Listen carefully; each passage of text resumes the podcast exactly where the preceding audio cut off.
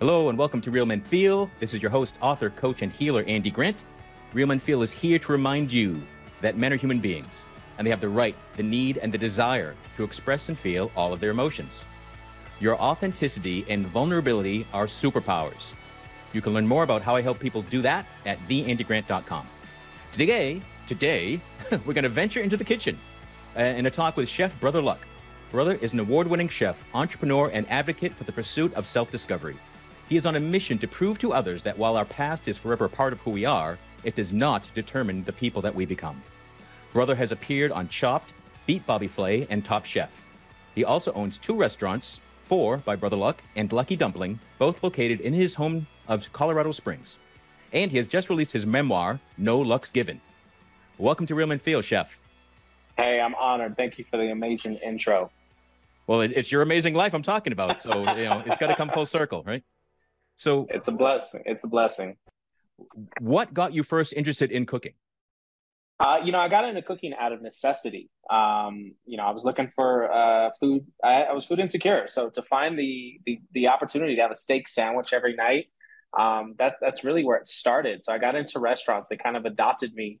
Uh, you know, my father had passed away when I was young. My mother was lost to the streets, and um, kitchens are, is is where I found a home. It's where I found a family, and you know that that turned in shortly into a career. And so, how old were you when you discovered that the kitchens could were a safe place for you? Yeah, I started working in kitchens when I was 14 years old. I used to get paid under the table, uh, cash in a steak sandwich, maybe crash on a bartender's couch, and um, you know, by the time I was 16, I was I was fully engulfed in culinary. Uh, I was in a vocational school in Phoenix, Arizona. Uh, it was one of the one of the programs where you had the choice of of choosing an elective uh, you could you could take you know uh, cosmetology. You could become a mechanic. You could take electrician. But you, I chose culinary because it was guaranteed meal every day. And uh, I had no idea that these grown men that I got to apprentice under at that time uh, were going to become such uh, strong mentors for me, who you know really helped me build my own confidence. Hmm.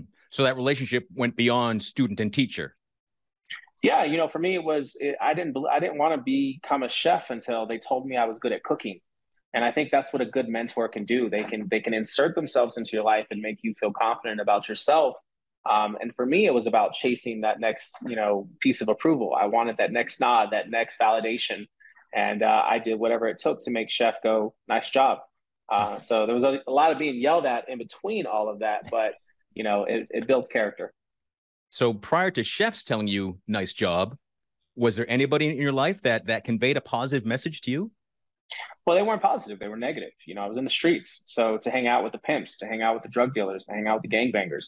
These are people who all wanted something from you. They wanted to use you to do things for them, and uh, a lot of it wasn't positive. So, you know, between my father passing when I was ten years old to eventually landing in kitchens um, and culinary at sixteen, um, there was a number of years where I had the wrong role models, I had the wrong mentors. How did you realize that? like, what told you that I'm following the wrong people, or now I found the right people? Um, you know, it wasn't, I, I don't think I realized I was following the wrong people until I started to remove myself from that environment and they started to seek me out. Where are you at? How come you're not coming around? Oh, you're a sellout you know as soon as i was excluded from that from that environment because i removed myself from it i realized that wasn't the path for me. And you know when you when you kind of step to the side and you observe you can see what what's going on in the world. And you know it was an endless cycle of of people ending up dead or in jail. Hmm. Now traditionally cooking has predominantly been seen as women's work yet most of the top chefs the famous chefs are all men.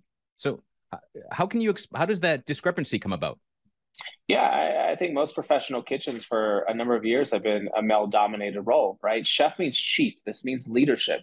Uh, you are responsible for running a brigade. You know kitchens actually uh, got their brigade system from the military. There was a french chef who uh, came out the military saw the the disorganization and he added that into the very first Ritz Carlton, and he said, you know, we need somebody to report to somebody and uh, it's a great way to fall in line as far as as running the kitchen. Um, but yeah, as the years have passed, I mean, some of my greatest mentors have actually been women in the kitchen. Like they're way more hardcore than most men I work for. cool. Now you mentioned your, your time on the streets. So was was finding refuge, was going into uh, the culinary arts. Was that looked upon well from from people on the streets, the people from your past? No, you know, I, I think as as I kind of started to decide I wanted to pursue cooking, um, I got a lot of negativity, and and they didn't understand it, and it, I, I was kind of at that point where it wasn't for them to understand. This was for me. I realized, you know, I probably wasn't going to be going on any type of scholarship. I didn't have anything lined up for college. I was just trying to make it through the day and to actually start finding um, the desire to want to do something beyond high school uh, that was exciting. You know, when they told me I could go to college for cooking and like that was like a textbook, I was going to get a book on meat, I was going to get a book on potatoes. I'm in. Like that, that sounds like a really cool book. That's way better than algebra. I agree. cool. Um, is it a difficult leap to go from chef to celebrity chef with all of your TV appearances? Uh, you know, at first, I think it is. I think you know, being thrust into the limelight, whether you're an athlete, you're you're uh, a TV personality, or you're a celebrity actor, I think being thrust into the limelight is hard because there's there's a certain level of um, there's a certain level of, of of comfort that people have that is is unfamiliar. You know, it's it's kind of like you don't know me, but I've been vulnerable enough to share a piece of my story with you, so you do kind of know me um, and you kind of have to roll with that, you know. And, in today's age with social media and the way there's they they have the ability to comment immediately on on what they feel, um, you kind of have to take a lot of that stuff with a grain of salt. But uh, it's not real. Like celebrity celebrity chef is not real. Like I still have to walk my dog. I still got to mow the lawn. I still got to do the dishes. Like I still got to run the everyday things in my life. Um, so it's not like I have this, you know, amazing, crazy you know celebrity lifestyle like that's that's a glimpse that's 10% of my day. Yeah. Hmm. so your memoir is titled no lucks given. What does that title mean? I got no lucks left to give like you know and it was it was being pc with it um because i was i was at wits end you know as far as breaking point. Like i think as men we have this uh this tendency to think talking about our emotions makes us look weak so we hide them we shove them down and eventually it's going to break you. You know you can only tap into those those those fears and those struggles and that anger for so long until eventually you break. And I, I think for the longest time for motivation i was using my fear i was using my anger to motivate me to get through the next project to, to fuel me. And, and it, it was draining me. It's exhausting. You know when you when you drop a wall and you have to tap into something on the other side of that wall you have to let whatever was over there come in and that's going to tax you. And you know at some point i just i finally broke. And i, I think that was a, a, a, moment in my life where i realized i needed to make some changes. And you know i think our stories are meant for other people. It's not meant for us. We have to share it. I, I mean ask what motivated you to write your story? So it's really to, to share your experience. Yeah. And I, I think it's more than just you know having a, a tough childhood. It's it's making the decision to persevere. It's making the decision to write a new story every morning, to not give up, to find hope, um, and then eventually to to begin to understand who I am as a person and get into the emotional and the trauma and the the PTSD and all these things that we carry on our shoulders for so long um, until eventually you break. And how many people are breaking without talking about it? Was perseverance a natural skill for you, or did, was that something you needed to learn? No, I'm a survivor. I mean, you know, what I've been through in my life as far as uh, not really having any parental figures, um, being around the people that I was around, doing the things that I was doing, I'm a survivor. And and that mindset has always kept me from from ever giving up. Like I don't quit. I'm gonna keep fighting. I'm gonna keep getting up. I'm gonna keep swinging. And uh, you know, when I when I when I first learned that word perseverance, it just was powerful. I was like, that that's me in, in a nutshell. So you mentioned your dad passing away when you were 10. So were your first 10 years stable and then that was a big breaking point or you know what was your childhood like? Yeah, I, th- I think when you're when you're in a, a household where you know you're just a kid, you're innocent, you don't know um, what's what's wrong, what's what's not. And you know, for me growing up in San Francisco, like city lifestyle was a city lifestyle um, there there wasn't anything that I I thought as like being troubled or or, or challenged. uh, until later when you realize, oh, you know, there is some wounds, there is some scars there, there is some things that happened that I need to address, you know, that sat on my timeline for a long time. So you've mentioned a few times that you hit your breaking point, and was, yeah. was that was that once you had started your career? Was that as as an adult? Yeah, you know, I was I was filming my second season of Top Chef, and and I just I got into a dark place. You know, I was dealing with a lot of things in my life, as far as, as relationship, as far as emotional things that I had been running from, and uh, getting on Top Chef the second time, getting kicked off, it triggered something I didn't expect. You know, the PTSD uh, was was immediately just put into action after you know finding that that rejection and, and kind of just being like I, I don't have anything left to give and you know the thing about being on those shows is you're you're in what's called a sequester. So as soon as you get kicked off the show they put you in a hotel room you know and allow you to kind of like have a timeout but they don't they want to keep you around because they still need to do some filming some pickups. But you're you're disconnected from your world. You don't have a phone. You don't have um, a key card. You don't have your wallet. You you're you're just kind of at the mercy of production. And um, you know i found i found the lowest point in my life of of a bottle and some pills and fortunately i was able to wake up the next morning you know and, and that was kind of that moment of looking in the mirror and saying i got to make some serious changes in my life because that split second decision that i made last night could have affected a lot of people um, you know, I think I think a lot of us hit that point where we hide it because we don't want to be labeled, we don't want to talk about it, we don't want to be judged. Um, it's hard for a lot of people, especially men.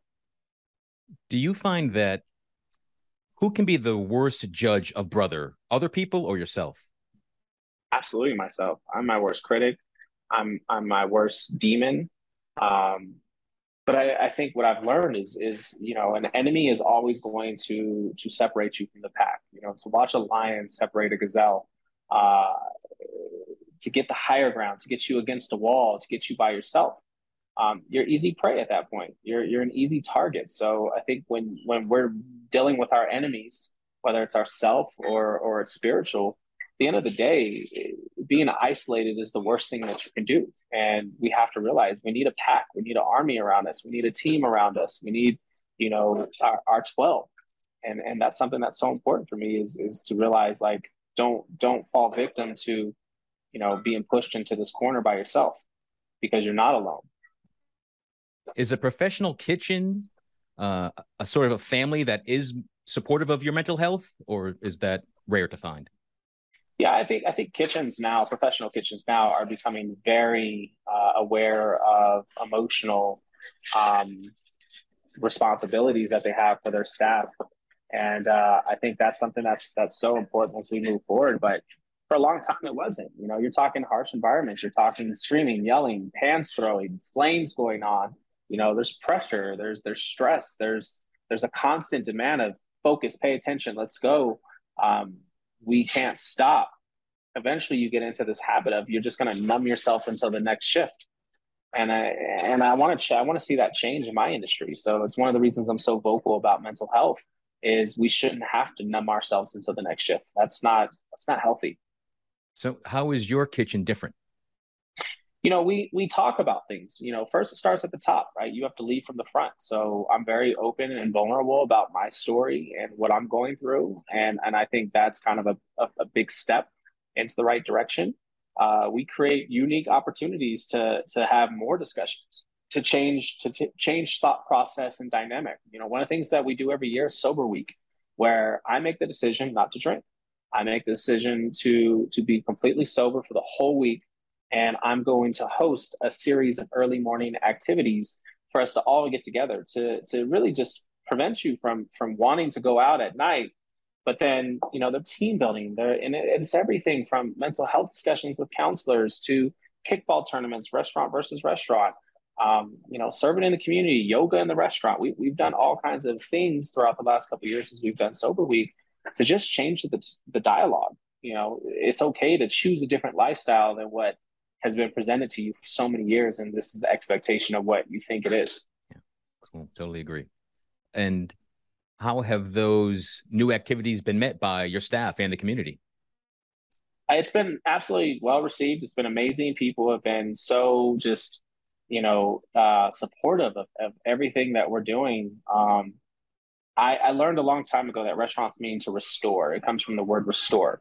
So it's about restoring your community. And, and I'm heavily involved in my community, which is why my restaurants are su- successful in my community. They support us because we support them. We're engaged. We know what's going on, whether it's at risk youth or it's domestic, domestic violence or it's our military. All of those things are part of our business that we're involved in.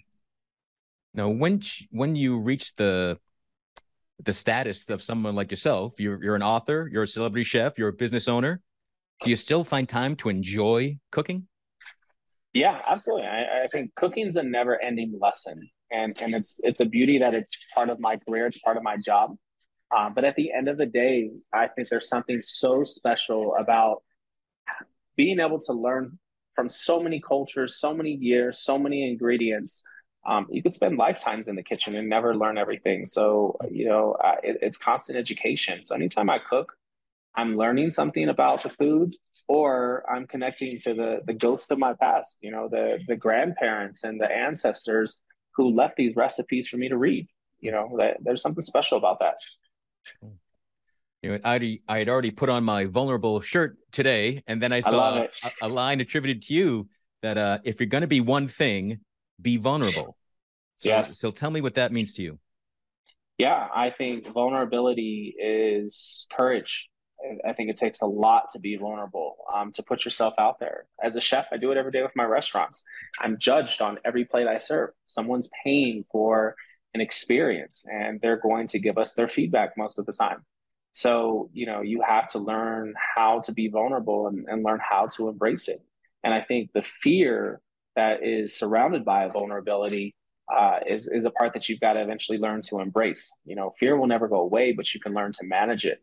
And I think when you learn to manage fear um, and and accept those butterflies, then it can push you into into completely different you know realms of of success. I, I imagine being a chef, owning your own restaurant, it's got to be really challenging to take that judgment plate by plate, person by person. So, do you ever have you ever outgrown that that kind of taking it personally if someone doesn't like a, a meal? Yeah, you know, I, I think there's certain parts where my job is to train my staff. My job is to to give a solid education. You know, I provide three things to my team: uh, tools, training, support. And and I want if I can confidently say that I've given those three things to each one of my team members, um, I support what they're doing. Uh, the difference now is it's not just me as it was 10 years ago when I started my businesses. 10 years ago, it was just me cooking, you know, and I took everything personally because I cooked it. Now I have, you know, 50 employees and I'm training 16 year olds, 17 year olds. They don't have 25 years of cooking experience. So, you know, I, I can't take something like that personally. I have to take the training personally. And, uh, you know, that's kind of where we start. I wonder if you come across 16 year olds that remind you of yourself that are looking for that oh. safe place, that that chance. All the time. You know, I spoke to 300 high school students yesterday and I was blown away by how engaged they were for 45 minutes. And and I see so many of them of my and, and from myself to them, I, I see it whether it's the the the scared child, it's the the traumatized, you know, victim, um, it's the the egotistical street kid, um, or the person who's just trying to find their way. Like I see so many different elements of myself and so many other people, but I think that's what that's what being a good mentor is is is is helping other people find courage in themselves. Do you believe that courage is actually within everybody? I do. I think I think the moment you can accept that there's only one you, there's there's never going to be a another version of you out there. That that recipe is one of a kind. And the moment you can look yourself in the mirror, the moment you can smile back at that person and tell that person that you love them, um, that's powerful. That's confidence. That's courage. And I, I think we need more people feeling feeling empowered to to to look themselves in the eye because I think a lot of us can't right where we have shame we have trauma we have you know insecurities and a lot of us just hide it and that's not it's not the way to deal with it. You know, you're never going to get past where you are today if you don't begin to deal with yesterday. When when you're talking to to young people, to teenagers, and and perhaps even younger, are you still saying them getting the same message to like just keep it yourself, shut up, don't share, like shame is more important than anything else? you know, until recently, yes. Um, I had a I had a young teenager just the other day. Um, I was speaking in Brooklyn, and the the kid said, um, you know, it's actually the opposite. He goes, kids my generation now are going on social media and not glorifying how cool their lifestyle is. They're complaining about how bad their life is for attention. And and I think that's a completely different mindset of of where a lot of our generations were to where they are today. I mean, to to to constantly have a platform to talk about how tough life is, and then have people console you. Um, they're getting fed something on on these platforms that isn't real, uh, and it's not addressing the real problem. So, as someone that had the traumatic childhood, had lots of insecurities, uh, not sure of your path, uh, how did the the suicide of Anthony Bourdain, uh, you know, a, a, top celebrity chef, how how did that impact you? What's the craziest thing? Um, you know, the night I tried to kill myself, and I woke up the next morning, my TV was still on in my hotel room, and the newscast was the announcement of Anthony Bourdain committing suicide in a hotel room. That was what I woke up to. As a chef on a TV show competing in front of millions on national television. Like that that was such a, a punch in the face as far as, you know, this is real. And he didn't wake up. I I did. And that and that, that's something to be said. That was a that was a moment of, of clarity. You know, call it divine intervention. Yeah, that's amazing. That so I'm I'm a suicide attempt survivor myself, and I know that that waking up after an attempt and you know, not sure of what, but that not only your survival, but then seeing someone else in such similar circumstances not survive. Yeah, I can't I can't imagine what that day felt like for you. Yeah, it's hard, and you know, there's so much shame associated with it because I'm broken and I'm selfish, and it's about me. It's not about anyone else. But then you realize how many people can be affected, and I know the effects. I've had you know family members and friends that have, have made that decision and been successful. So, you know, I mean, that's one of the hardest parts about living with it now is is talking about it and knowing how it affected, how it affects other people now because you've broken trust, right? You you shared it that that that's that was your choice, that was your decision to leave, and end it all and stop the pain. And you know, how does that make your spouse feel? How does that make your family feel? You know that you you they weren't good enough for you to stick around. Like, and that, that's not the case, but some of us are so broken on the inside we get to that point and you know i think when you have mediums to to start to numb common sense it's uh it's pretty it's pretty legit so that day with with anthony's news in front of you with your own experience just barely behind you what did you do like how did you did you share immediately with people did you just sit with yourself for days what what was your next no. next steps you know, my my first step was was tears. You know, I, remember looking in the mirror and crying in the bathroom, like just shame, looking at myself. Um, then it then it turned into, you know, I reached out to the producers that you know I was on the show with, and told them, hey, I need help. I can't stay here, and I would like to speak to the therapist. Um, and they got me in touch with a therapist on on a conference call, and told them where I was, and they they let me go home um, and let me out of my contract. And uh, I still didn't I didn't deal with what what what sparked it all. I went right back into work. I went right back into to being so busy. I didn't feel anything. Right? It's a different type of addiction. It's a different type of of, of medication uh, work. And you know, eventually I had one conversation with my therapist coming home, and he said he told me something that I didn't expect. He said, "You know, brother, this is probably the first time you chose you in in that survival that survivalist mentality you know you you've been a victim for so long you usually just resort to getting behind the wall and this time you actually spoke up and said no i need help he goes, that's a big step. You know, it's showing that you now are aware of where you are with your mental health. And that was, that was a, a moment of empowerment. Yeah. I've often said that the, sometimes the bravest thing a man can do is ask for help. Yeah. Yeah. We have to ask for help. I mean, you know, good, good leaders, good warriors, they, they, they do it with a team. You know, if you want to go, you want to go far, go by yourself. You want to go fast, go by yourself. You want to go far, go with a team is is there one or two things that worked well for you in your growth, your recovery, whatever you want to call it, that that you would want to recommend to others?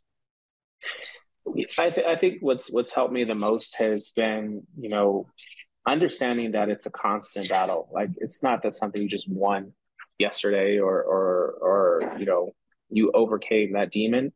This is something you live with. This is something that's constant, but there's an awareness now and I think the moment you can accept the awareness is the moment you have to make a choice. And every morning I wake up and make a choice. Today's a fresh page. I got a pen. What story am I going to write? I get to choose that story. You know, and and when I feel those those moments coming on where I want to hide, I want to I want to isolate myself. I'm I'm I'm I'm feeling that funk overcome me. Um, I have to choose uh, that am I going to stay there or am I not?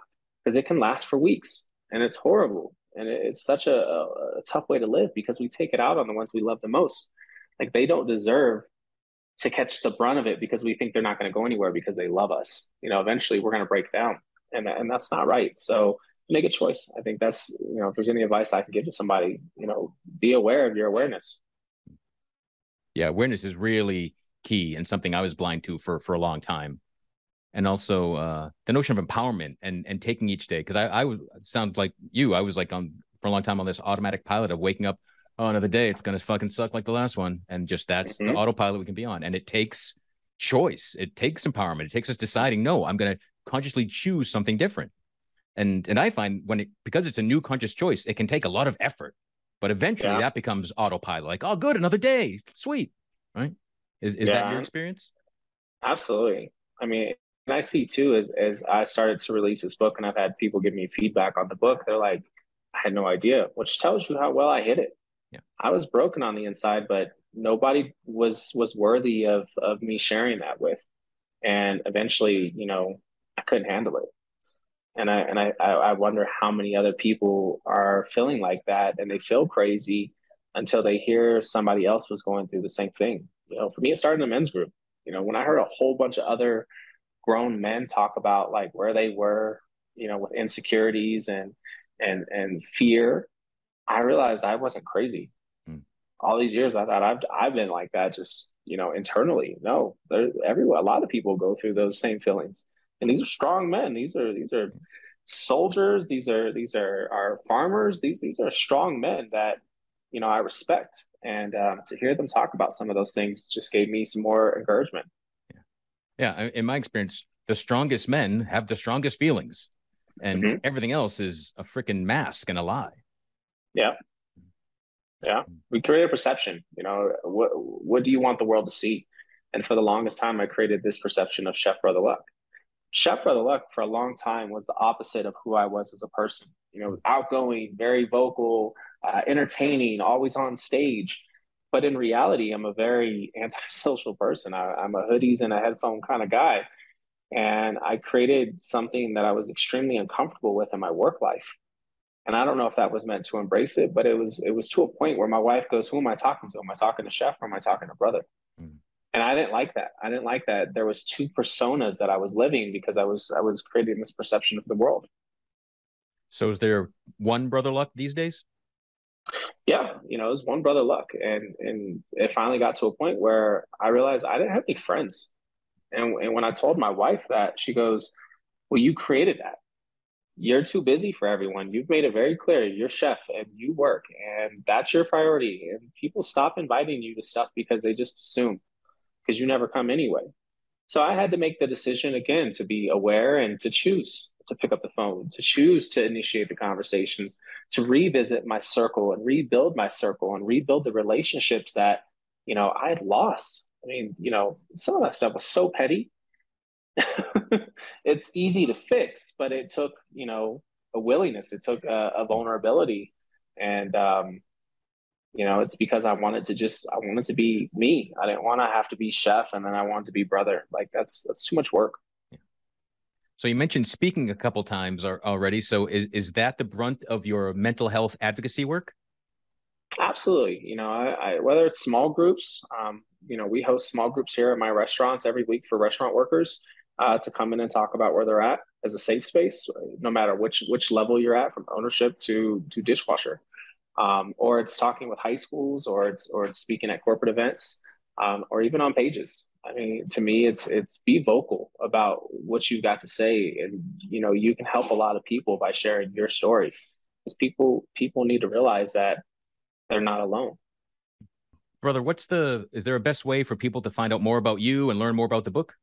Yeah, you can always check me out at Chef Brother Luck across the board on Instagram, Facebook, TikTok, YouTube, all that all that good stuff. And then our website, chefbrotherluck.com, um, direct link to, you know, our, our restaurants, our store, our story, um, or just Google my name. It's a, it's a crazy name. So there's this, it's pretty much about me, which is awesome. Um, yeah. You're not getting mistaken for other people, other brother lucks. there's not, there's not many, there's not many. Very cool. And, uh, one more question. What's one thing you wish more men knew? I wish more men knew